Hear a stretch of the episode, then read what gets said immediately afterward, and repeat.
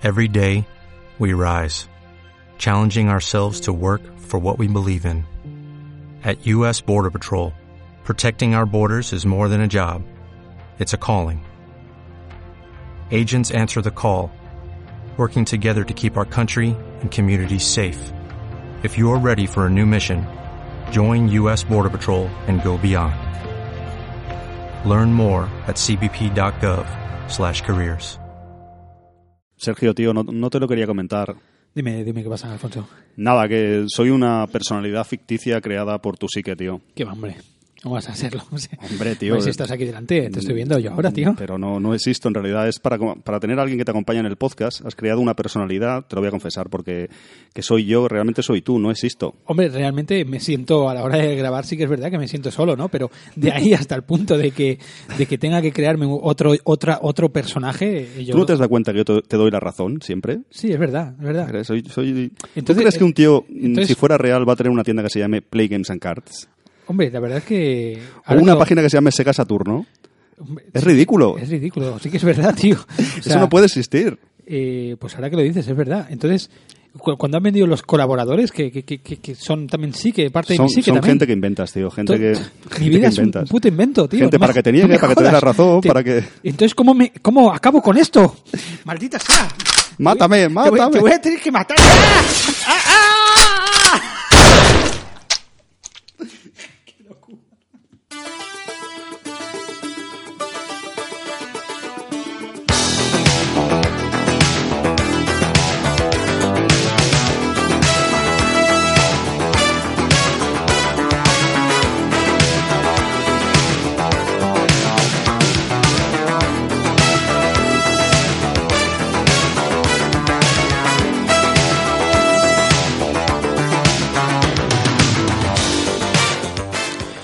Pues nada amigos, volvemos con este 2X04 de los Muelles de Gun, esta tercera y última parte, eh, hablando pues de este especial, ya sabéis, eh, especial John Carpenter, el, el primer especial que, que estamos llevando a cabo, mi amigo Alfonso Martínez, ¿cómo estás Alfonso?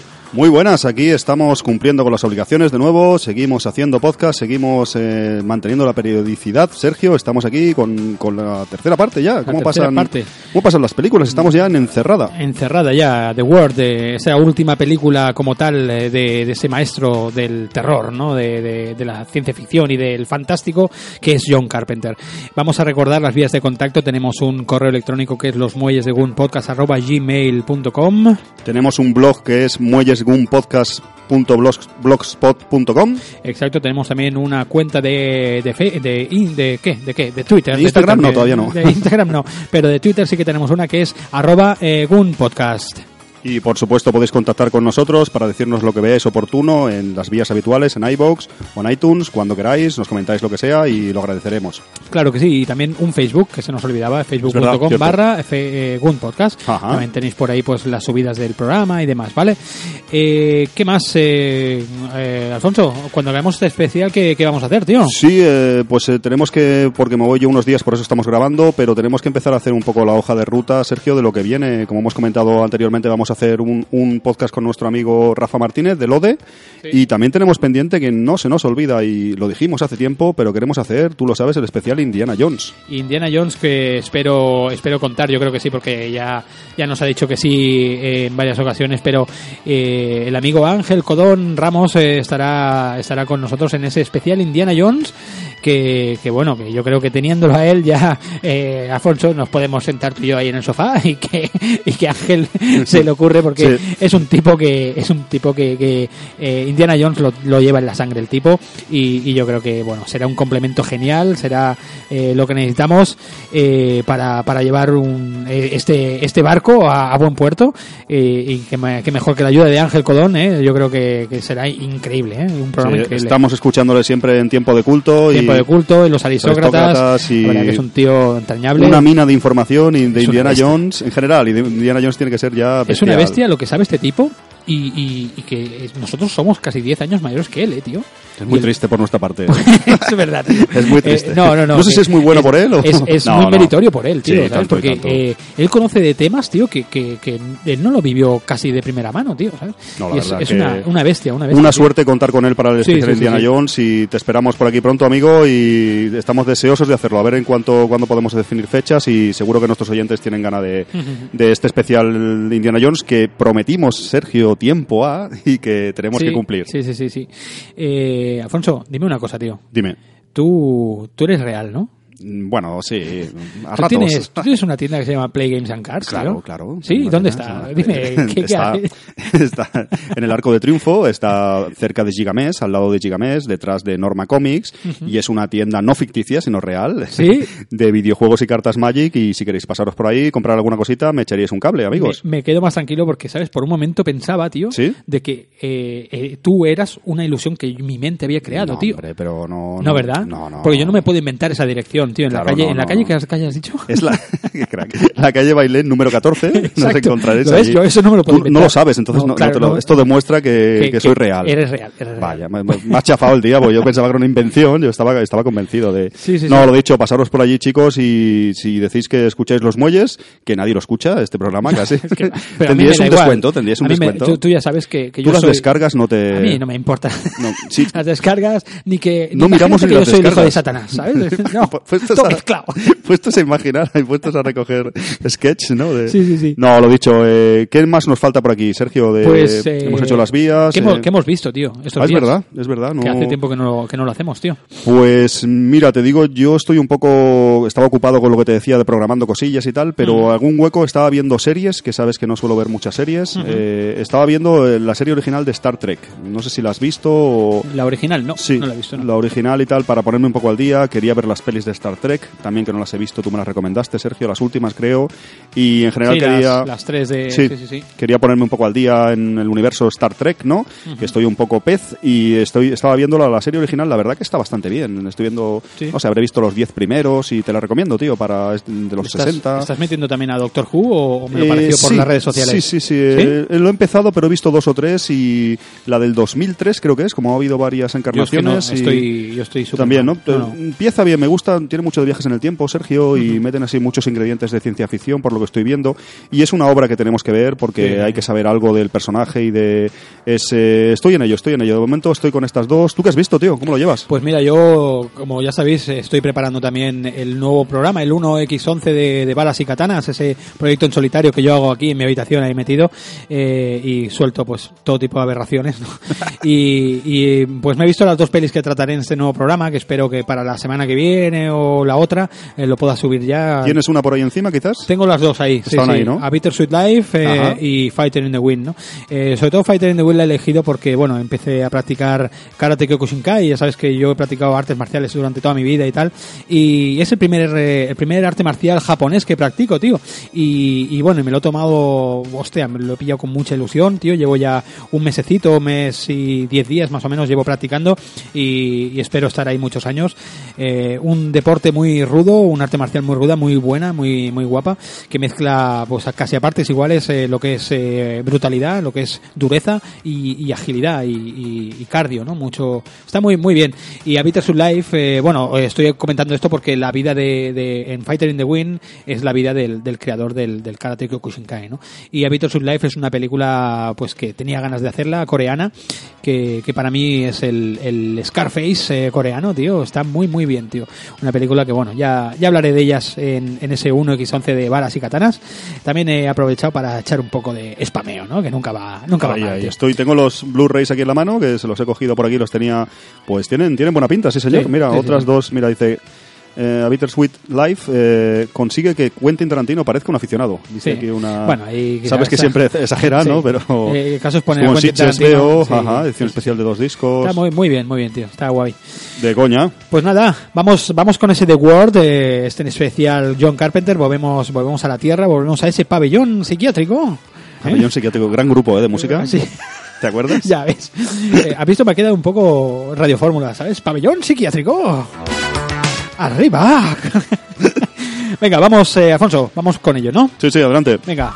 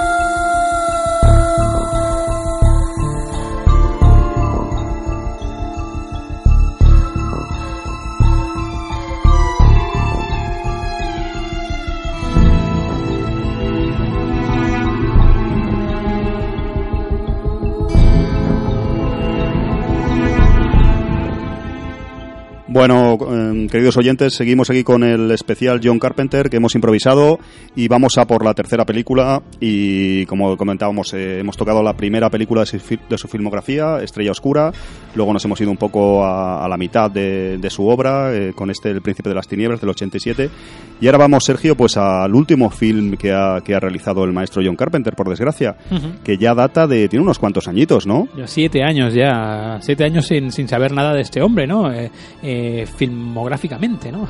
Cinematográficamente, ¿no? No sabemos nada, bueno, la última película como tal, como, como decíamos al principio, pues eso, del 2010, The Word, una película que llegó un poco de tapadillo, ¿no? Llegó como un poco directa, directa vídeo o, o llegó a estrenarse esa película. Yo no, no sé si se estrenó en España, creo que sí, Sergio, pero no lo sé con certeza. Yo, por ejemplo, Sería como tú dices... Muy, muy minoritario, ¿eh? Sí, no sé cómo te llegó a ti, cómo la viste la primera vez. eh, yo la verdad que había leído muy malas críticas o había todo comentarios bastante negativos y fue una película que vi y me sorprendió positivamente. Quizás a veces nos pasa eso, ¿no? Que vamos muy condicionados a que algo va a ser muy malo y bueno, pues luego a lo mejor no es que sea súper bueno, pero no es tan malo como tú creías y tal, y a veces eh, es algo positivo, ¿no? Ir con un poco con, con bajas expectativas. Yo, yo la conocí por, eh, pues ya lo he comentado varias veces, ¿no? Sobre todo el cine de terror, eh, leía, leo y leía mucho el, el blog, que ahora ya es página web, eh, de almasoscuras.com, ¿no? Y, y, y ahí pues el amigo John Lafulla y Rob Rock, los demás, ¿no? Todo el equipo de, de, de gente que escribe, críticos que escriben en, en esa página, pues, pues ya te digo, eh, la comentaban y, decían pues que era un, una vuelta de- del rey de- del terror, ¿no? De- del el rey de, de la ciencia ficción y fantástico que es Carpenter, ¿no? Y bueno, yo cuando la vi, pues bueno, mm, me encontré, me encontré con una peli que no me desagradó, como a ti, ¿no? No me desagradó en el, en el momento, pero bueno, eh, tiene sus, tiene sus, eh, cro- sus pros y sus contras, ¿no? También vamos a, vamos a ir desglosando esta película. Empezamos, si te parece, con el casting, el casting de, de esta película. あ。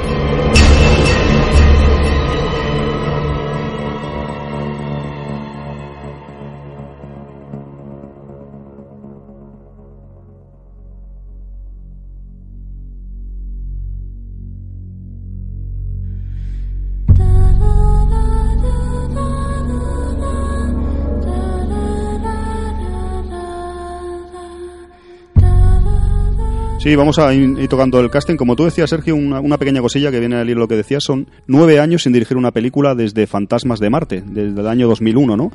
Eh, ya es una sequía importante en, en la filmografía de Carpenter que nunca se había tenido, tirado tanto tiempo, ¿no, Sergio? De, un montón de proyectos tenía este Sí, tipo eh, que se iban desechando, ¿no? Como antes hemos visto una película con, con Nicolas Cage, que al Ujú. final no una producción de la New Image y la Millennium Films, ahí la, ya sabéis, ¿no? Gente de la Canon Films eh, reciclados en esta nueva nuestra nueva productora eh, que se dedica exclusivamente casi al cine de acción y de entretenimiento, pues eh, tenían en mente una película que se llama Stride, eh, Stride, Stri- Silent Stride o algo así. Silent Stride, no me acuerdo, así, sí. de una cárcel y tal con Mm. Nicolas Cage que también se deshizo, no, no llegó a nada porque las últimas noticias son del 2008, por lo tanto Sí. no ha llegado a nada. Y después ese, ese Escape from Earth, ¿no? Eh, Sí. que, que se acabó reciclando en Fantasma de Marte. Fue una- un, un aprovechamiento ahí de material, Sí. supongo, y demás, y que, y que le costó pues el, el dejar un poco la industria, ¿no? Yo creo que le dieron, de- le dieron le muchos mucha palos caña, con ¿eh? Fantasmas de Marte, ¿no? Sí, Tanto la taquilla como, como el público, ¿no? Y hay muchos años sin, sin hacer un nuevo largometraje que esperábamos con ganas. Y fue en este 2010 con este The Ward, este pabellón, llamado aquí Encerrada, donde volvió el maestro, donde vol- volvió Carpenter. Entre medio, Sergio, tú lo, además lo tenías por aquí a mano en, en DVD, que me lo has enseñado. Hizo también, no es un largometraje, pero hizo serie de televisión, ¿no? Sí, la, dos episodios para la serie aquella de Masters of Horror, ¿no? Hizo la de Cigarette Barnes, ¿no? Asesinar, no, El fin del mundo en 35 milímetros se llamó aquí. Exacto. Y después Provida, ¿no? También la- dos episodios que, que ya te digo, a mí me Están bien, ¿no? Sí, están muy, Yo muy recuerdo- guapos, sí, sí, sí. Ujú. Está, está muy bien.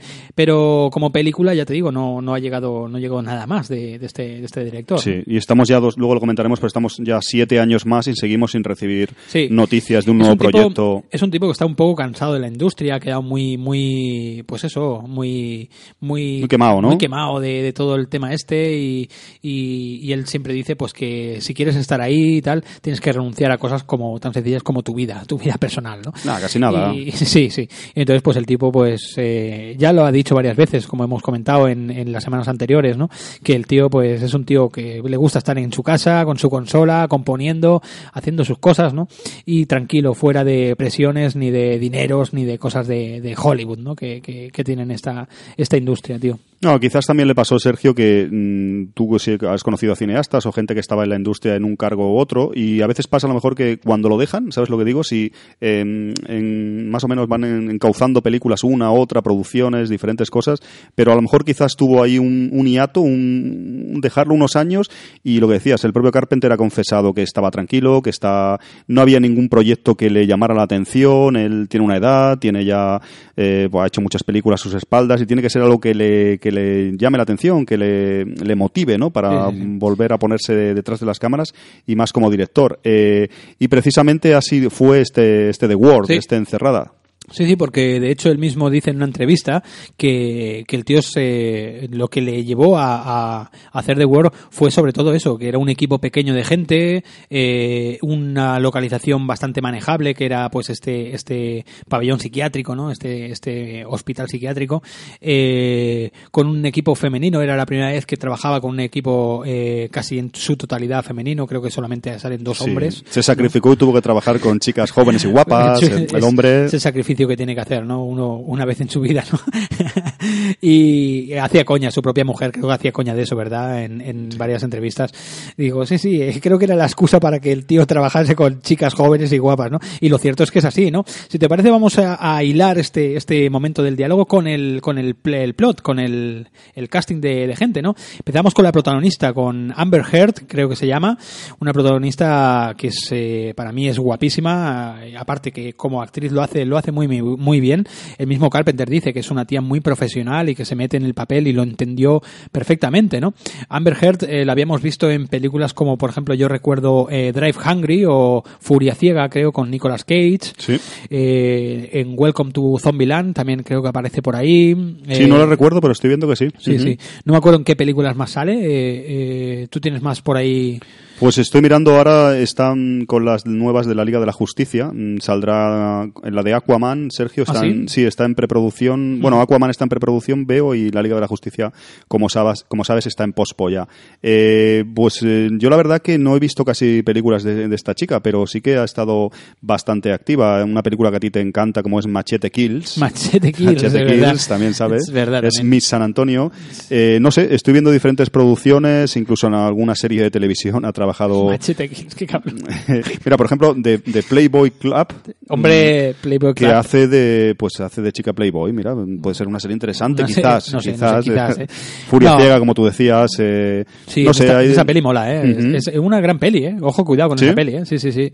Nicolas Cage se sale ahí en esa, en esa peli. Yo te he de reconocer superfumados, eh, no Super, sé. super fumados. Eh, yo es la única peli que la he visto a esta chica, no he ¿Sí? visto más películas de ella. La verdad que sale. muy guapa y sí que es verdad muy que como guapa. actriz parece mm, lo que tú dices, ¿eh? parece bastante bastante potente. ¿eh? Yo he buscado noticias de ella, he buscado información de ella por internet y lo primero que me salía era que declaró ser eh, bisexual. A mí qué coño me importa. Claro, no. Yo he visto que tienes tus Yo- búsquedas aquí que has puesto. Sí, sí, he puesto la búsqueda para saber qué más Sí, ha sí, hecho exacto. y me sale Se eso, ve aquí ¿no? que pone nude, nu- desnuda, Sí, sí. Amber- las típicas búsquedas que, que hacemos, ¿no? De- y ha salido eso, ¿no? ha salido por casualidad eso. Tú te has informado, tú te has Yo documentado yo como soy yo. un tío que me informo, Claro, coño. Sí, sí, sí. Te documentas, de... Eh, quita la carpeta esa, la galería que tengo. Quita esto, ¿no? Quita. Sí. Mira, Pues- un pequeño inciso que has dicho lo del guion. eh, es un guion que convenció a Carpenter y que es parte del cast, un poco parte de. eh, son eh, los dos hermanos estos, ¿no? Parecen Saun y Michael Rasm- Rasmussen, que son los que han escrito el guion.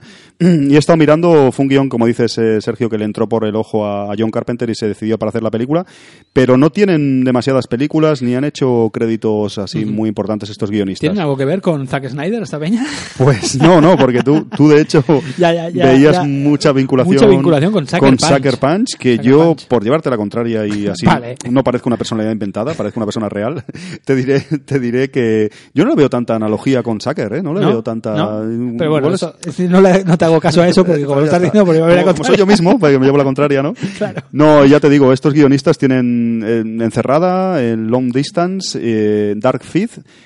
eh, recientemente, y The Inhabitants, del 2015. Ni Algunas veo que han dirigido ellos mismos, eh, por ejemplo, esta de Dark Fifth. eh, todas, Sergio, la verdad, con críticas así bastante, bastante negativas. Supongo que esta The Word era su, su segundo guion para un largometraje, y supongo que sí que llamó la atención por lo, tú lo mismo sabes, Sergio, por las propias connotaciones del guion, ¿no? Como es y tal, lo enrevesado que es, busca el efecto y tal, y, y supongo que esto llamó la atención a Carpenter. ¿Qué más tenemos? Disculpa que he hecho hoy un pequeño inciso No, nos había pasado los guionistas. ¿Qué más tenemos de, de casting? De Todo- casting, yo lo demás que sale, la verdad que no me sonaba, no me sonaba de nada. Tenemos a Mami, Mami Goomer. eh, Mami Goomer, que... Mami. No, esto es curioso porque tú, estos que son, eh, son celadores, se puede decir, las Sí. personas que cuidan de...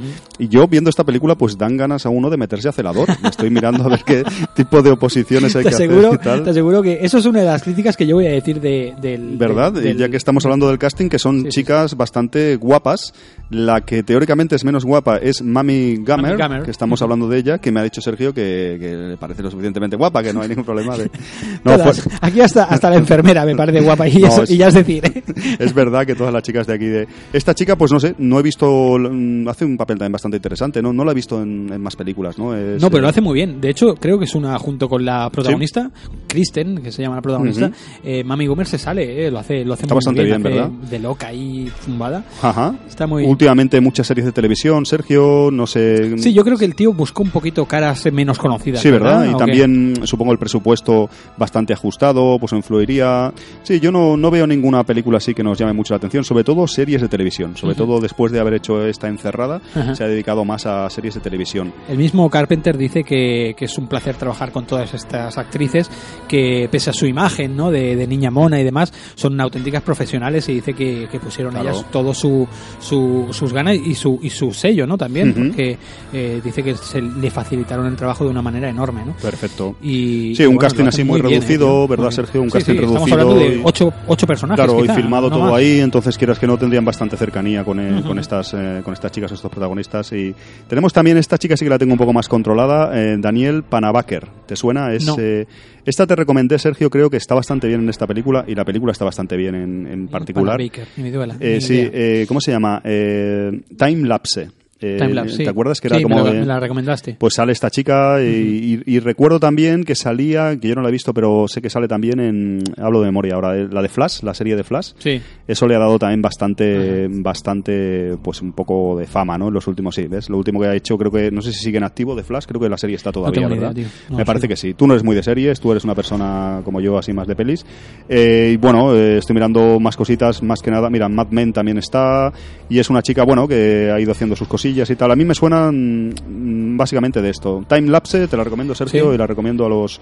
A los ¿Y esta eh, que es protagonista en esta película, Timelapse? pues casi, casi se puede ¿Sí? considerar que sí. Hay un chico que podría ser más protagonista, pero el protagonismo está muy compartido y vas- casi se podría decir que sí. ¿Quién más tenemos? ¿Quién más tenemos por aquí? Eh, chicas guapísimas, todo, todas las Sí. que salen aquí, la Vamos verdad. a hablar de- del, Sí. del el doctor, el doctor que a mí para mí es uno de los de los mm, de los que mejor lo hacen, ¿no? También Jared Harris creo que es. Correcto. Eh, Jared Ujú. Harris eh, del mismo el mismo Carpenter dice que que, bueno que el tío fue un, un, pilar eh, cumbre de, de- la interpretación en esta película, ¿no? Dice que tiene una mirada increíble, que el tío eh, bueno es un eh, ha participado en muchas en muchas películas mm, que, con bastante renombre, ¿no? Tienes por ahí la chuletilla que hemos hecho. Sí, a mí me sonaba, Sergio, mm, esto que lo estás viendo el actor, dices, es un actor inglés, como tú dices, con, con bastantes tablas y con, se le ve con bastante, bastante calidad interpretativa, pero a mí me sonaba de, de la serie esta, no recuerdo ahora cómo se llamaba, la serie esta que era de tipo un poco Expediente X, que pegó bastante fuerte. Millennium. Eh, no, eh, ahora te lo diré. Es una serie reciente que era de... Sí, Fringe, perdona, Ah, no me salía. vale, vale. Fringe también salía, creo que bastante. No la llegué a ver entera, pero ¿Sí? creo que salía básicamente en todos los episodios. Iba, iba a decirte, Mm, sí. eh, Jared Harris, el que, el que interpreta al malo, pero no es el malo. Exactamente. En esta película no es el- iremos, no es el eh, malo, tío. diciendo Es exacto. Mira, eso. tú lo has visto, Sergio. Eh, creo que la de Sherlock Holmes de Ah, sí. Robert Downey Jr. Creo que en la 2 hace de Moriarty. Eh, creo yo. Mm. Ostras. ¿En la 1 o en la 2? La- En la 1 es que no las he visto. ¿Sale Moriarty en las dos? O... Es que creo que salen las dos. ¿Sabes las dos? Creo Pues que sí. igual. el- Ujú. Luego Lincoln de Steven Spielberg también hace Mm. un papel.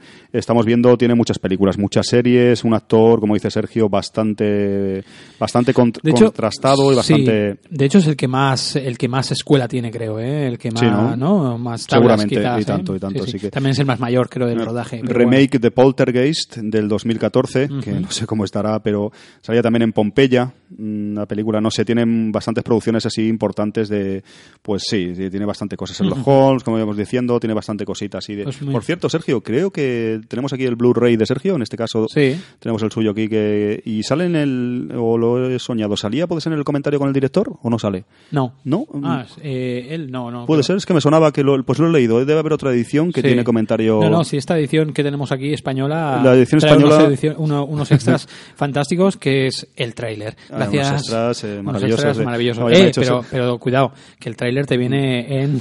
En 576, sí. en 576 y entrelazado, De 1080 ¿eh? nada, ¿eh? De 1080 1080 nada, ¿no? No, De- sí. no, pues eh, sí que tiene que haber comentario porque lo leí, Sergio, debe ser otra Sí. edición americana o algo. Puede ser, puede Hay ser. comentario de Carpenter y él porque no recuerdo ahora, comentaban algo que le decía Carpenter en plan Ujú. broma. Eh, ¿Quién más tenemos? ¿Quién más tenemos en el casting? ¿Quién más hay? Tenemos, se nos escapa alguna, alguna de las chicas también. Tenemos, vamos a mencionarlas, eh, Lindsay Fonseca, que es la chica, interpreta a Iris, que hace los dibujos. Sí, la, la que es más calladita y tal, Eh, ¿no? Exacto, que no, otra chica evidentemente muy guapa y no, la verdad que no, no sé, no me suena de ninguna película. no, me, no me suena de nada. Vamos a echar un, vistazo. Eh, Lindsay, Lindsay Fonseca. Exacto, no. Vamos a ver que tenemos aquí la, la chuletilla que es lo Seguramente, que- seguramente Sergio no habrá hecho cosas muy importantes. Mira, Nikita, esto debe ser serie, ¿no? Sí, la Sí, Nikita, Nikita la serie. Intervention. Ah, mira, Kick-Ass, es verdad, salían Kick-Ass en la 1 y la 2. Ah, sí. No las he visto. No, ¿Qué tal están, Yo he visto Sergio? la primera. Yo he visto la ¿Estaba primera bien me, me gustó bastante. Está muy, está muy bien. Sí, sí, sí. Pero no recuerdo el papel de la chica. Claro, no sé claro. cuál es. Básicamente en eso, ¿eh? porque veo mucha serie de televisión últimamente. Después de Encerrada, no es que haya hecho nada, Nikita, como tú decías, la serie, no es que haya hecho nada así muy reseñable. Y luego, por último, tenemos a la chica que interpreta eh, a esta chica que está un poco como aniñada, ¿no? Eh, Laura Lake Claire, que interpreta a Zoe. eh, que esta sí que me suena haberla visto en alguna otra peli, A mí no me suena de nada, tío. Sí, no, no sé qué. Luego tenemos también a Mika Boren, que hace de la propia Alice. eh, luego Ah, sí. comentaremos, bueno, vamos a hablar. Sí, es la, es la niña que vemos al final. Exacto, joven. sin ningún Sí, sí. tapujo de la película, o sea que ya sabéis. Alice Hudson, creo que se llamaba. Exacto, o- exacto. Si no habéis visto la película, no sigáis escuchando porque podemos soltar spoilers. Podemos, no, soltamos. Soltamos, Soltamos spoilers, spoilers, a seguro, exacto. Ya sabéis, somos unas putas ametralladoras del spoiler. Exactamente. Nada, esta chica también, diferentes series y tal, no, no tiene mucha cosa así que sea reseñable. Eh, ahora está haciendo alguna película, y pero no, casi todo series de televisión. De Clay and Lee, estamos mirando, no. Sí, yo creo que Carpenter, pues eso, eh, tiró un poquito pues de actores de menos conocidos, como hizo un poquito con Prince of Darkness, ¿no? Que también tiró de actores de, de series y demás, ¿no? Menos, excepto pues eso, Victor Wong y Dennis Dunn, que ya venían de, de Golpe en la Pequeña China. Pero, pero bueno, que aquí pues mm, con más razón todavía.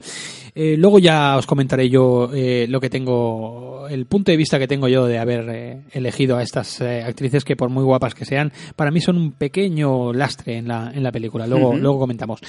Eh, poquita cosa más. Vamos a, vamos a ir con la sinopsis, ¿te parece? Sí, porque lo- los demás actores, como decías, son básicamente pues los, Sí. los celadores. La, celador, la chica está tan guapa que es celadora y tan gordita. la enfermera, también, la enfermera. La enfermera. Y luego el otro, el otro chico también. Básicamente, como decía Sergio, una película de pocos actores. Ambientada en el 66. Sí, Esta 65 película. creo. 65, ¿verdad? Sí, sí. sí, sí. Curioso, una de las pocas películas de, de Carpenter ambientadas en, en una época que no es actual. ¿sabes? Pues es verdad. sí, sí, sí.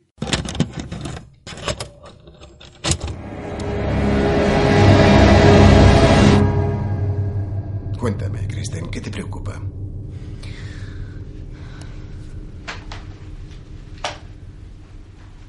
¿Ha tratado a una chica llamada Alice?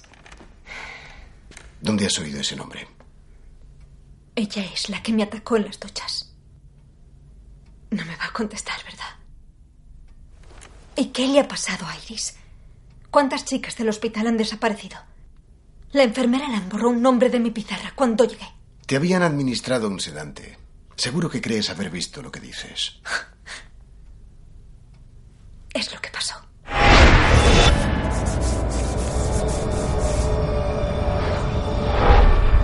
Sido de ellas? ¿De quiénes? De Iris, Alice, Tammy. Están muertas. ¿Qué te hace pensar que lo están?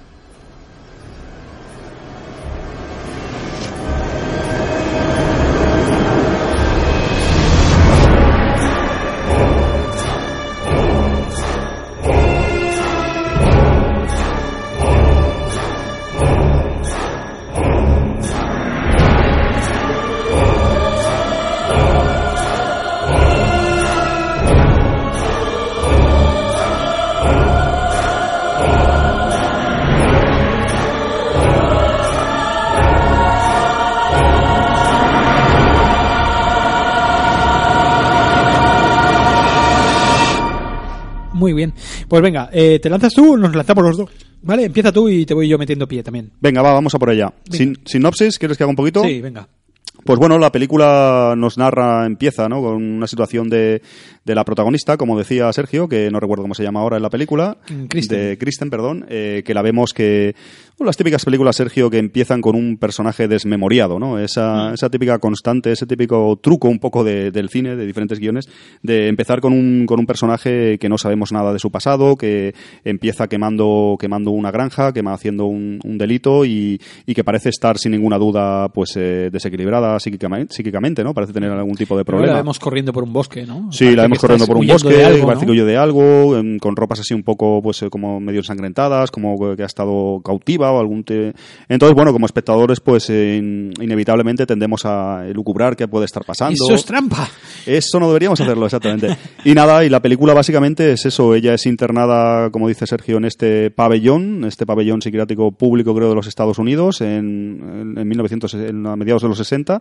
Y vamos ahí, pues, a ver cómo tiene una serie de compañeras y cómo interactúa con con una serie de, pues, de, de personas también que están ahí internadas allí, con el, como decía, el, el doctor que, que las lleva y, y básicamente la película trata de que hay una serie de asesinatos, parece haber una especie de misterio, una especie de criatura eh, barra chica misteriosa que va... Una especie de fantasma, ¿no? Sí, como una especie de fantasma que va pues un poco en, en la línea slasher, como con- Sí. comentábamos antes en la otra película, que va matando a las chicas. Entonces Corre, corre el mito en el, en el psiquiátrico, ¿no? De que era una antigua reclusa también de allí. Exacto, exacto. Y, y que, bueno, que ellas, eh, según la historia que te cuenta, ellas, las compañeras de, de Kristen, ¿no? Pues la, la metieron una vez en la habitación y la mataron, porque era una tía que se autolesionaba y que, que era, tenía mu- mucho temperamento, ¿no?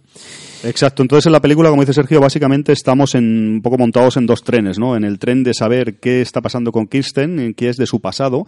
Hay diferentes flashbacks en la película también y a la vez, como decía, eh, como decía Sergio, qué pasa con Alice Hudson, con este personaje misterioso que parece ser un fantasma de la chica que falleció allí. Entonces, básicamente, como espectadores estamos un poco con un ojo en cada cosa, ¿no? Eh, mirando de cómo se desarrolla la película y queriendo saber más de cuál es el pasado de esta Kirsten, qué está pasando en realidad ahí y es básicamente la sinopsis de la película.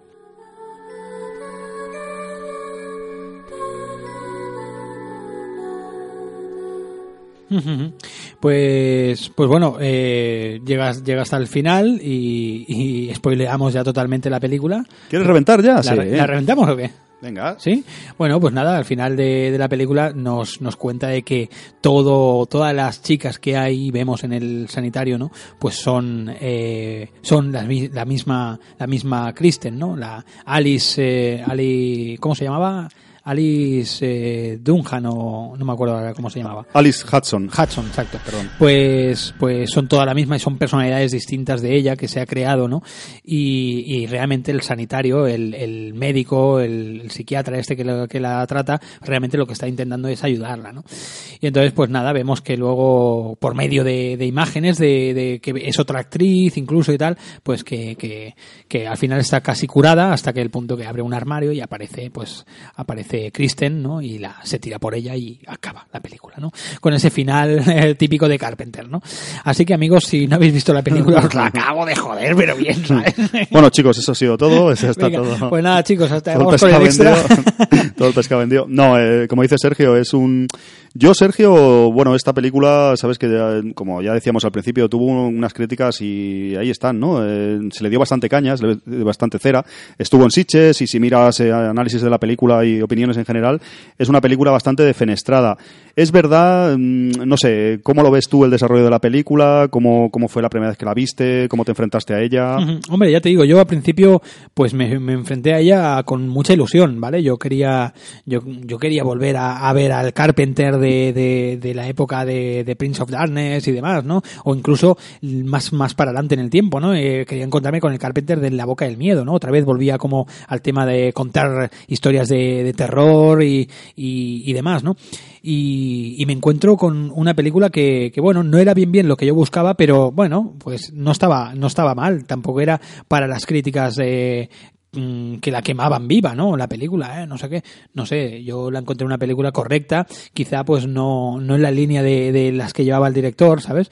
Pero, pero nos acaba de dejar el portátil de, de Alfonso, ha dicho hasta aquí llegado y, y, se acaba de ir. Esto por tener Linux, chicos. Sí, Linux. No, creo, creo que tienes razón lo que tú dices. A mí me pasó similar, Sergio, que yo esta película me esperaba algo muy malo y yo la verdad, sí que es verdad que a lo mejor albergamos la vuelta de Carpenter, ¿no? Eh, como tú decías, lo esperas con brazos abiertos, son como decías, casi 10 años sin hacer ninguna peli. Y esta encerrada, esta de Word, pues venía un poco. Se vendía un poco como el regreso de John Carpenter al, cine que hacía antes, ¿no? Cine de terror más minimalista, más un poco la línea quizás de Halloween, slashers más de producción y de medios así más, más limitados. Y sí que se vendía un poco con, eh, con esta vitola, ¿no? Pero sí que es verdad, a lo mejor, Sergio, el guion no es suyo, como hemos dicho, eh, la música no es suya, aunque no recuerdo quién hace la música ahora, un poco imita quizás un poco el estilo de Carpenter.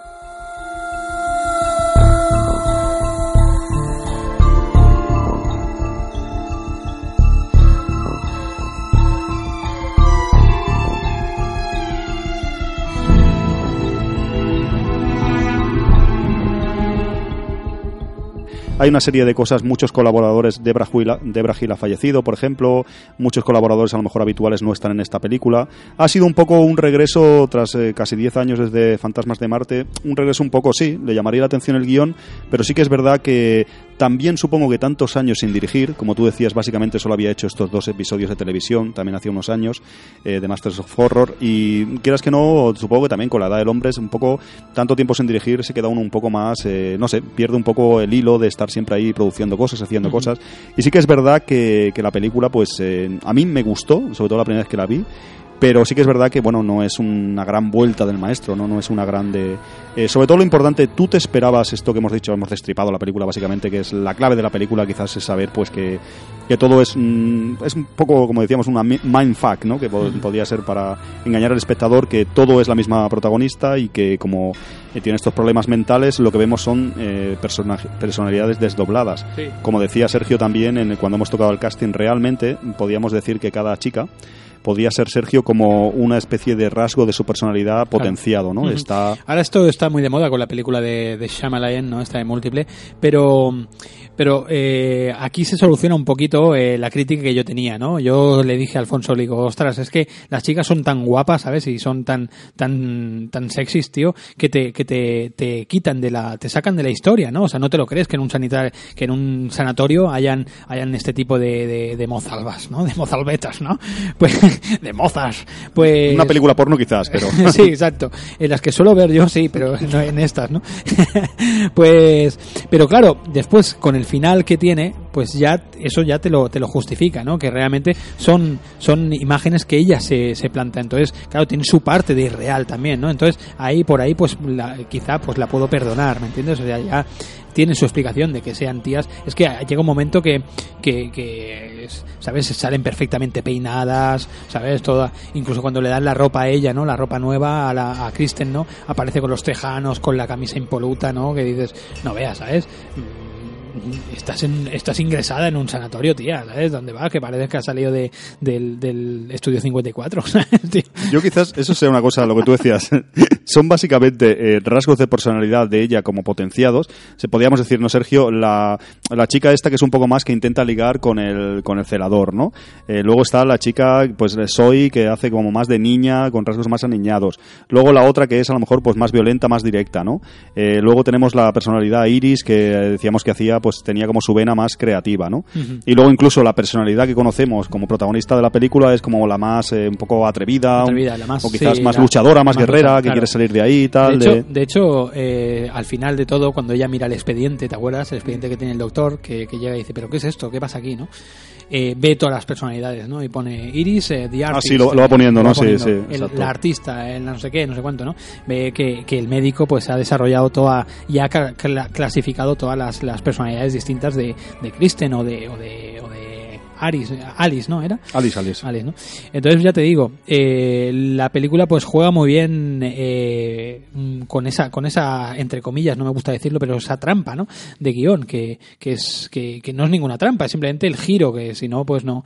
Lo que pasa que ya te digo, en su momento tenía muy reciente la de Sucker Punch y me encontré con más o menos la- lo, te contaba bien bien lo mismo. Lo único que Zack Snyder pues te lo vende de una manera súper grande, con unos efectos especiales, con no, no. Y aquí pues esto es una película mucho más sencilla, más humilde y con un, un presupuesto mucho más pequeño, ¿no? Pero más o menos lo que te cuenta la película, tú dices que no, pero, pero más o menos es lo mismo, ¿no? Es Te recuerda mucho a Sucker Punch, ¿no? sí. Y, y también no hubo muchos años de diferencia, ¿no, Sergio, entre las no, sí, películas? creo que salió salió antes Sucker Punch, antes que esta, Sí, ¿verdad? no recuerdo muy Está también que- Sutter Island, creo, Sutter, Island. Island también, Eh, hay una- dos o tres, no recuerdo ahora, pero algunas ni las he visto yo, ¿no? Pero sí que me comentaste o algo así que hay varias de este, un poco de esta temática justo a la vez, ¿no, Sergio? En estos años, que eso a veces también es casualidad, que salgan de esta temática. Tú Eh, ves, tú sí, ves, déjame dime. preguntarte ahora, ¿tú ves Sí, Carpenter? yo no, yo no respondo tu pregunta, ¿Tú pero ves Carpenter aquí o qué? Sí que veo Carpenter. Sí, que veo ¿Dónde- Carpenter. eh, eh, al principio salen los créditos, pone. pone no, fuera de coña. Carpenter's The World, ¿no? Wars. No, Por cierto, eh, los créditos molan mucho como sale, ¿eh? Guapísimo, tío. Es lo mejor de la película. No, fuera de coña. ¿Qué tengo que hacer de poli malo yo ahora? No, eh, yo creo que lo que dices, Sergio, veo a Carpenter y a mí la película, retomando lo que decías, me gustó la primera vez que la vi. Porque, no sé, vi un poco lo que tú dices, una película menor de Carpenter, una vuelta a dirigir, se ha tirado años sin, sin hacer nada. Es un proyecto que no es mm, totalmente personal suyo, sino es una película un poco de encargo, entre comillas.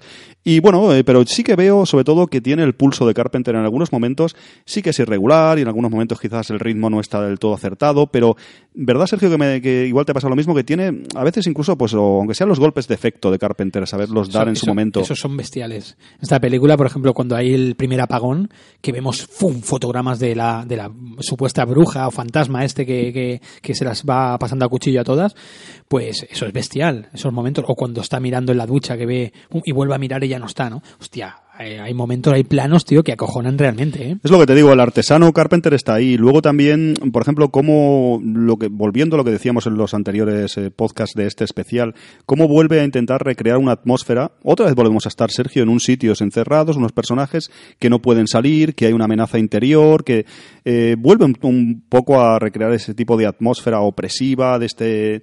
Esto es un especialista en esto y de alguna manera intenta dotar a, a este pabellón, a esta eh, institución de psiquiátrica y tal, intenta dotarle pues de personalidad, con planos diferentes, travelings, tú lo sabes, eh, a oscuras, eh, intenta un poco crear un poco un personaje de la propia, del propio pabellón, ¿no? Que intenta reflejarlo.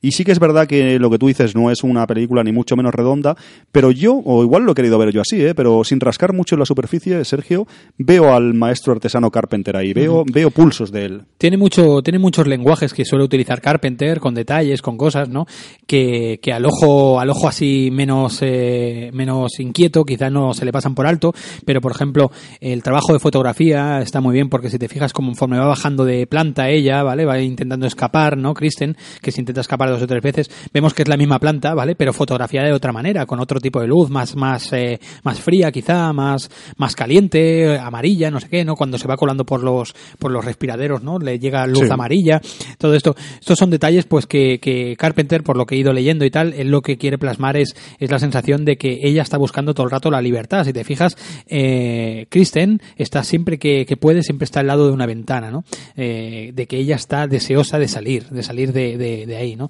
y a la misma que dice hostia que me voy de me, me dan el alta y ella cómo has conseguido el alta y tal. Siempre está si te fijas en el plano compartido eh, Kristen con una ventana y es y es verdad no son cosas que ese lenguaje ese metalenguaje extraño que hace Carpenter pues aquí también también lo podemos ver no después yo por ejemplo con movimientos de cámara esto que hablaba en Dark Star hace dos semanas, ¿no? Eh, Dark Star, ese momento cuando está en Dark Star buscando al, al, al extraterrestre este raro por, por, los pasillos, aquí hay movimientos de cámara muy parecidos, si te fijas. En los pasillos, ¿no? Juega muy bien con, con el tema este, ¿no? Está, está muy bien, tío. Y sobre todo, pues eso, los golpes de efecto de, de terror clásico, pues yo creo que vuelven aquí a, a, a, potenciarse y de hecho hay momentos muy, muy, muy bestias, ¿no? Esta trepanación que le, que le pegan, ¿no? Por ejemplo, a una de ellas que, que la dejan fina, ¿no? No sé, tío, a mí eso me recordaba como... lobotomía con el lobotomía ojo, ¿no? extraña, ¿no? Sí. La, sí, sí, sí. Y, y, no sé, a mí, a mí todo esto, pues, ¿qué quieres que te diga, tío? Mm, ¿Por qué criticarlo, tío? Si es lo que, bueno, igual no, no es una obra maestra, ¿no? Pero, pero lo tenemos ahí, tío. Y es Carpenter al fin y al cabo, tío. No sé. Yo me, quizás soy muy conformista o me conformo con poco, ¿no? Pero, pero ahí está, tío. A mí me gusta.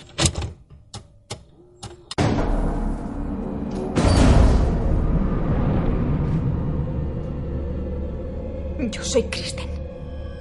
No Alice. Soy Kristen. Te mantuvieron encadenada en el sótano de una casa abandonada durante casi dos meses. La misma casa que quemaste. Tenía solo 11 años. Muerta de hambre, enferma, con fiebre, atrapada en la oscuridad. Fue una verdadera pesadilla. Tu única escapatoria fue la locura. Para sobreponerse a ese trauma, tu psique se fragmentó. Sufres un trastorno de personalidad múltiple. Cada personalidad cargó con una parte de esa pesadilla y la apartó de ti para tu propia protección. Pero las nuevas personalidades se volvieron tan dominantes que desplazaron por completo a la verdadera Alice.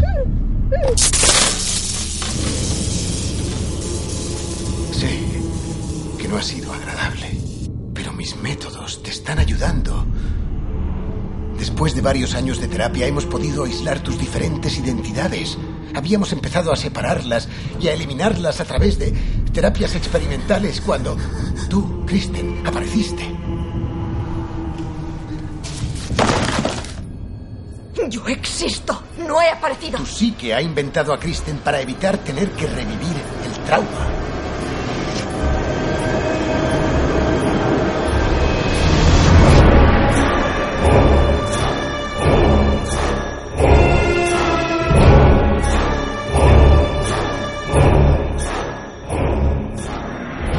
Sí, una de las cosas, Sergio, que quizás se le ha acusado a la película, que tú decías, eh, es precisamente eso, que se abusa quizás un poco más del efectismo, del, del golpe de susto, del que sin duda demuestra manejarlo, con, pues que sabe, sabe hacerlo, y lo hace varias veces en la película y, y nos pega, nos hace saltar de, de la butaca, pero igual se, se, le, se le achaca un poco que se pasó, ¿no? que se recreó demasiado en eso, ¿no? Uh -huh. Incluso en el final también y tal. De, no sé, yo ya te digo, es una película que en ese sentido me parece bastante, bastante decente y se ve un Carpenter ahí, un, un Carpenter un poco ya mayor y quizás, como tú decías, desentrenado, pero al fin y al cabo John Carpenter más o menos, si no en estado puro, sí que se, se aprecia en la, uh -huh. en la autoría del maestro. Sí, sí. ¿Qué te iba a comentar? Eh, hablando de los compañeros que estuvieron en el pasado podcast con nosotros, eh, en plan en clave de humor, ¿es tramposa la película o no? En este caso creo que viene, viene huevo. Hombre, es tramposa, pues totalmente. La película es una continua trampa, ¿no? Eh, volvemos a lo mismo. Pero es que eh, las trampas forman parte del cine, ¿no? Yo creo que, para eso están, ¿no? Esto, el mundo del cine es como Pitfall, ¿no? Que tienes que ir superando trampas. Pues aquí, aquí lo mismo, ¿no? Eh, yo creo que, yo creo que es, bueno, según como lo quieras mirar, pues sí que es tramposa porque la película te está dando a entender una cosa que, que después no existe ni siquiera, ¿no? Eh, si eso la gente lo considera una trampa, pues es tramposa. Yo lo considero un giro de guion, lo considero un, un argumento más, ¿no? Y algo que te, que te hace um, decir, bueno, de hecho tú y yo cuando veníamos para aquí en coche eh, lo estábamos diciendo, digo, tío, ¿te puedes creer que la estaba viendo y no me acordaba de cuál era el puto giro? Y tú, a mí me ha pasado lo mismo, o sea, dos veces que la hemos visto y dos veces nos la han clavado, que era también una crítica que la gente decía, dice, hostia, el final es previsible, no sé qué, joder, pues macho, debe ser un puto catedrático de la lengua, tío, porque a mí no, a mí no se me pasa por la puta cabeza, ¿sabes? Pero no sé, eh, ponte un poco de calma, sí, que, sí. Voy, que voy alterado, maldita sea. tranquilo, tranquilo. No, tienes, tienes parte de razón, yo creo, de, tienes gran, parte de razón. Eh, yo creo, yo creo, la verdad que ahí, ahí, me haces, me haces dudar, ¿no? Tramposa. Lo que se puede considerar más tramposo, Sergio, es el tema de puntos de vista. Si me quieres vender o quisiéramos vender la moto de Alfonso, todo esto está pasando en su cabeza, hay una serie de personalidades, eh, los, eh, los celadores y el doctor le siguen el rollo porque sabe que tiene este problema esta chica y tal, pero el problema principal de esta película, ya sabes cuál es, es eh, la narración en diferentes puntos de vista. Ese es el problema, eh, lo que más críticas se le han podido se le han podido vertir sobre ella. ¿De qué se trata, Sergio? Hay momentos en la película, tú sabes que se hace casi un montaje paralelo, que ella está aparentemente con una de sus personalidades compartiendo plano y en otro sitio o esa personalidad, eh, esa Liz eh, monstruo, Liz Hudson monstruo, podríamos decir, está, por ejemplo, como has dicho tú, matando a otra, Matando a otra. con la. Entonces, ahí qué pasa? Estamos en un montaje paralelo que engaña al espectador porque te está haciendo fehacientemente creer que hay dos acciones que suceden a la vez. Eso es lo que se podría considerar, quizás, Sergio, te pregunto y a la vez lo afirmo yo, eh, lo más tramposo de la película. Sí, podría, si lo ves así, sí, pero también eh, no sabemos bien bien lo que te quería plasmar el, el, el, el propio director, ¿no? Carpenter en ese momento. Igual te está plasmando la, la ensoñación de ella, ¿no? Todo lo que ocurre dentro de su cerebro. En su cerebro, a lo mejor, por otra parte, está pasando eso, ¿me entiendes? No sé, son ganas de defenderla también, ¿sabes? Claro, no, eso es lo O sea, que- más injustificable. ¿Cómo lo podríamos justificar? Sería, ella está hablando con una de sus personalidades, Sergio, y de mientras está imaginando que en otra habitación Ella ella, se está misma está matando a otra personalidad. Pero claro, ahí el espectador sí que la trampa es un poquillo más, más grave, ¿no? Más. Luego también el tema de lo que decía Sergio, recupera un poco ese hilo de si nos veíamos venir la película lo que va a pasar, que es una de las críticas, que desde que empieza la película mucha gente se, se queja un poco de decir, ya sé que es ella con la persona- personalidad desdoblada y que es ella misma. Yo la verdad, como dice Sergio, la primera vez que la vi, no, no, no, lo está, vi así. está muy bien, está, la película está muy bien llevada y no te llega a pensar eso. A ver, Estamos un poco empanados. Sergio, posiblemente. Ser, Mira, tengo una ser. pregunta fácil. Eh. ¿Por qué solo están ellas en, la, en el pabellón? Pues mira, yo te contesto. ¿Ah? No sé, No tengo ni ¿que idea. sí? Sí, sí, Pero es claro. curioso eso. No, pero, pero hay un momento que no, ¿eh? No están ellas solas en el pabellón, ¿Se, ¿eh? se veían más pacientes? No recuerdo Sí, ahora. ¿No te acuerdas que hay un momento que están escapando, se esconden detrás de un biombo y la- le dice Ah, sí, sí, que se calle sí. un chico que la mira? Sí, sí. sí. Pero básicamente están solas, ¿eh? Sí, sí, están Ese solas. chico pero, y... eh, ese, sí, sí, o sea, que, que mira así de lado, ¿sabes? Como diciendo, y, eh. y le hace así, que se calle, ¿no? O sea, que realmente no están solas, pero, pero sí, o sea, no hay nadie más. En su planta no hay nadie más. O sea, estamos diciendo que un puto hospital psiquiátrico tiene cuatro pacientes solamente. Que en es una ella planta, realmente, en una planta. ¿sabes? O sea, sí, sí, sí. Bueno, ya te digo, sí, si la miras por ahí, le sacas un poco el lado lógico a todo esto, no tiene, no tiene sentido, ¿no? O sea, pero bueno, estamos, yo creo que es eso, estamos dentro de la película, estamos dentro de, de la imagen de ella, de, de bueno de las personalidades del ensoñamiento que tiene ella directamente y, y juega un poco a eso no yo en ningún momento me he planteado eso mientras la veía eh tío no sé ¿Crees que Carpenter es hábil como director para esconder un poco esa trampa o ese guiño de guion, esa vuelta de tuerca? ¿Crees que lo hace bien durante la película para que no nos demos cuenta? Sí, eh, ya te digo, yo cuando, cuando empecé a caer en, en todo es cuando ya se empieza a desenlazar todo, ¿no? Un poco, que, que ella ya se encuentra, se encuentra la- los, los escritos del- del médico y tal. Lo que sí que, por ejemplo, encuentro que sobra es, es, es la explicación del médico, ¿sabes? Quizá deberían no haberlo explicado por medio de guion, sino por medio de imágenes, direct- dirigi- Ujú. dirigiendo, ¿no?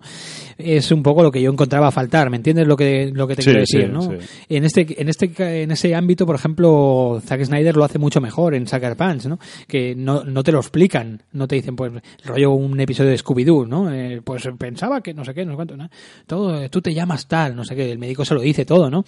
Entonces, pues sí que ahí quizá eh, nos tratan un poco de idiotas, ¿no? Eh, en el guion, ¿no? Pero bueno, es quizá la crítica más, más así eh, dura que le puedo, le puedo achacar a la peli, ¿no? ¿Tú cómo lo ves? No, yo creo eso, lo que hemos comentado, ¿no? Que a mí, sinceramente, no me esperaba la resolución. Sí que estás pensando en todo momento como espectador qué, qué ha sido de su pasado, por qué ella quema esa, esa granja al principio de la película o esa casa, por qué sí que estás eh, lidiando con eso y evidentemente te has dado cuenta que ese supuesto psycho killer que es eh, eh, Alice Hudson eh, aparece y desaparece. Eso ya desde un principio te da a entender como que es algo sobrenatural, que parece estar, luego no está. Sí. Entonces eso ya da a entender que, bueno, que no es algo físico, sino que es algo sobrenatural, ¿no? Sí, sí, sí. Y ya te da diferentes pistas. Yo creo que debería estar un poco más aprovechado cuando vuelves a ver la película sabiendo lo, lo que pasa, que no nos ha pasado porque hemos vu- vuelto a tragar otra vez. Exacto. Pero yo creo que Carpenter o más que los guionistas podrían haber eh, hecho algún pelín mejor, ¿sabes? De unir cosas más, que tuvieran más guiños, de que como es ella misma, eh, ¿sabes lo que te digo? Sí, Podría sí, haberse jugar más con eso. Sí, poder jugar más eh, con un, esa. Un rollo más mindfuck, un rollo Sí, más. para eh, volver a verla, tener un, hay Ah, un mira, punto de aquí vista. pasa eso por lo otro. Claro, claro, tal, tener. ¿sabes? Pero bueno, en general es una película sencilla y que yo creo que, que ahí funciona más o menos en lo que tú dices. Yo la primera vez que la, que la vi, vi la carátula y tal, y la carátula, hay un género que me gusta mucho, ¿vale? Que he hablado varias veces de él, género así de, de fantástico y terror y demás, que es los rape and vengeance, ¿no? La violación, Sí. violación y venganza, ¿no? Exacto. A mí me mola mucho todo esto, ¿no? Aquella, la, eh, aquella, la última casa de izquierda, em, eh, las, las películas estas de I Spit on Your Grave, eh, ¿vale? Toda esta, esta saga de tres películas y tal. Pues tú ves la carátula y te, y te, y Sí, te, pues es verdad, y te ¿eh? trae a, a eso, ¿no? Ostras, parece un rape, el típico rape and vengeance, ¿no? Sí, sí. Pero, pero después te encuentras que la película, lo que es en sí la película no es, pero el núcleo, lo que hay, la historia detrás, sí que es eso. Sí, sí, es ella y la venganza, digamos, de, de ella, ¿no? sí, sí. De ella en la casa que ha estado recluida durante tantos años. ¿no? Exacto, exacto. O sea que realmente, y claro, no se ve que. Ah, bueno, sí que se ve que la violan. exacto. Hay un momento que entra un tío gordo y. Sí, y se la- veía, la sí, violan. en los flashbacks sí ¿Sabes? que- Entonces, eh, tiene los alicientes de, de un típico rape and vengeance de estos que os digo, pero, pero bueno, después eh, la película se va por otros derroteros, no, no lo centra en eso, ¿no?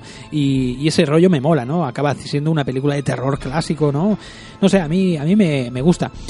Eh, yo creo que tenemos eh, poco más que añadir. Vamos con las conclusiones, eh, Alfonso. Sí, déjame un pelín una cosilla. Sí, que es verdad que eh, hay muchas pelis, Sergio, de este estilo, un poco, de lo que tú dices de un personaje que es el mismo. En, sin querer entrar en spoilers, hay muchas películas. Se puede hablar quizás de un, un pequeño casi género propio de este tipo de películas, de un personaje o lo que tú decías, de algo que parece que es y no es, o alguna película eh, articulada, Sergio, desde el punto de vista de la locura de una persona, ¿no? De, Estamos viendo algo a través de un protagonista de Shutter Island, ¿no? por ejemplo, o sí, sí. recientemente hicimos que hicimos algo así. Ah, mira, sin ir más lejos, Triangle. Ah, Triangle. Triangle, eh, las conclusiones que sacamos es que ella, ella era misma la que, la que se estaba montando toda la película, ¿no? Y bueno, me viene a la cabeza, por ejemplo, Identidad, o hay otras películas que, que son así, que son todas basadas. Entonces, hay que entender que es una película eh, basada en, entre comillas, en, un, en una trampa de guion, en un truco de guion. Y básicamente es lo que dice Sergio, unas interpretaciones bastante razonables, un trabajo de cámara bastante, bastante decente. A mí la película me cumple. Vamos a las conclusiones y lo acabamos de, de desarrollar. Tienes razón.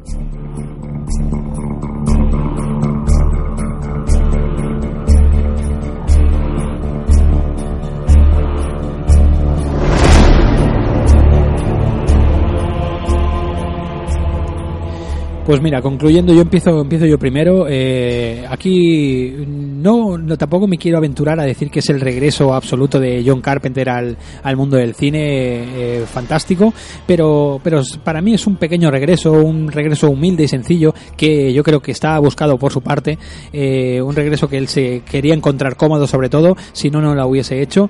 Y, y la verdad que, bueno, sin, sin intentar pedir demasiado, yo creo que, que es disfrutable totalmente la película y que te encuentras pues delante de una película de terror clásico con esos golpes de efecto y si hurgas y quitas un poco toda la, la crosta que lleva eh, como película moderna y demás, encuentras sello, encuentras un poco las huellas dactilares de Carpenter detrás, ¿no? Y, y para mí, quizá llamadme, eh, pues eso, que, que me, con- me conformo conformista, ¿no? Llamadme conformista, pero mm, a mí ya me, a mí ya me vale. Así que os animo, si estáis escuchando esto, os animo a que le deis un tiento que no está nada mal, tío. No, es, eh, creo que estoy bastante de acuerdo con, con Sergio. Eh, igual es que añoramos lo que tú dices, ¿no? A Claro, Carpenter, ¿no? claro. Y son casi 10 años sin, sin dirigir. Ahora ya mismo nos metemos en 10 otra vez en esta película. Otra vez, sí, sí. Y sí que, pero sí que es verdad que es una película, es una película disfrutable, no es ni, ni mucho menos una maravilla, pero una película, pues yo le daría un bien. Es una película que lo que dice Sergio, una- un producto un poco de encargo, una película un poco, pues sí que lo hemos visto cosas parecidas otras veces, ¿no? Pero tiene algo del sello Carpenter y da la esperanza también lo que dices, que el cineasta está ahí, ¿no? Y podría volver, aunque sea ya mayor y tal, a hacer otras películas interesantes. Yo creo que lo que de- debería hacer es, eh, sobre todo egoístamente desde nosotros que queremos ver sus películas, es seguir haciendo más cine, seguir haciendo Claro. más proyectos. Pero como dice Sergio, y él mismo lo, lo ha declarado, ¿no? Que eh, está metido un poco en una situación de descansar. Ahora, Sergio, no- lo hemos comentado por encima, creo, eh, está con el tema de, de los remakes que le están comprando a él y tiene cierta ingreso de dinero y tiene cierta fuente de, de ingresos y tal. Y, De hecho, el mismo en la entrevista esa que comentábamos antes, perdóname que te interrumpa, pero dice eso, ¿no? Dice, siempre he querido eh, que me paguen sin Trabajar por la nada. cara, exacto, cobrar por la cara, ¿no? Exacto. Dice, no estoy de acuerdo con el remake de la cosa, porque no cobré un duro. No cobré un duro, Dice, exacto. pero estos remakes que me, me proponen ahora me interesan Exacto. más. En definitiva, Encerrada, yo creo que, bueno, es un, un Carpenter ahí volviendo un poco al, al cine de terror, así una película más modesta y tal, que, bueno, eh, no es una maravilla y tal, pero a mí, a mí me, me ha parecido bastante, bastante buena y espero que, que volvamos a tener Carpenter eh, relativamente pronto.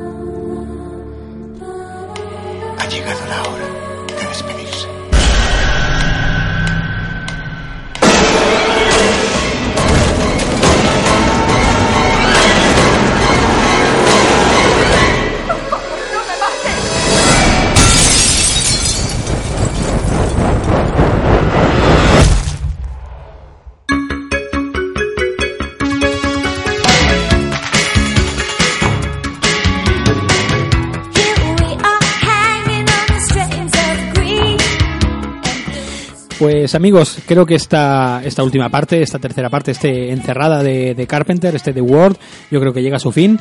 Y, y nada más, eh, emplazaros ahora de aquí a que acabe esta melodía, a, a este extra, si, si lo estáis escuchando todo el tirón, y si no, pues la semana que viene tenéis todo el programa, todo el programa pues con, con, con las tres partes y, y ese extra.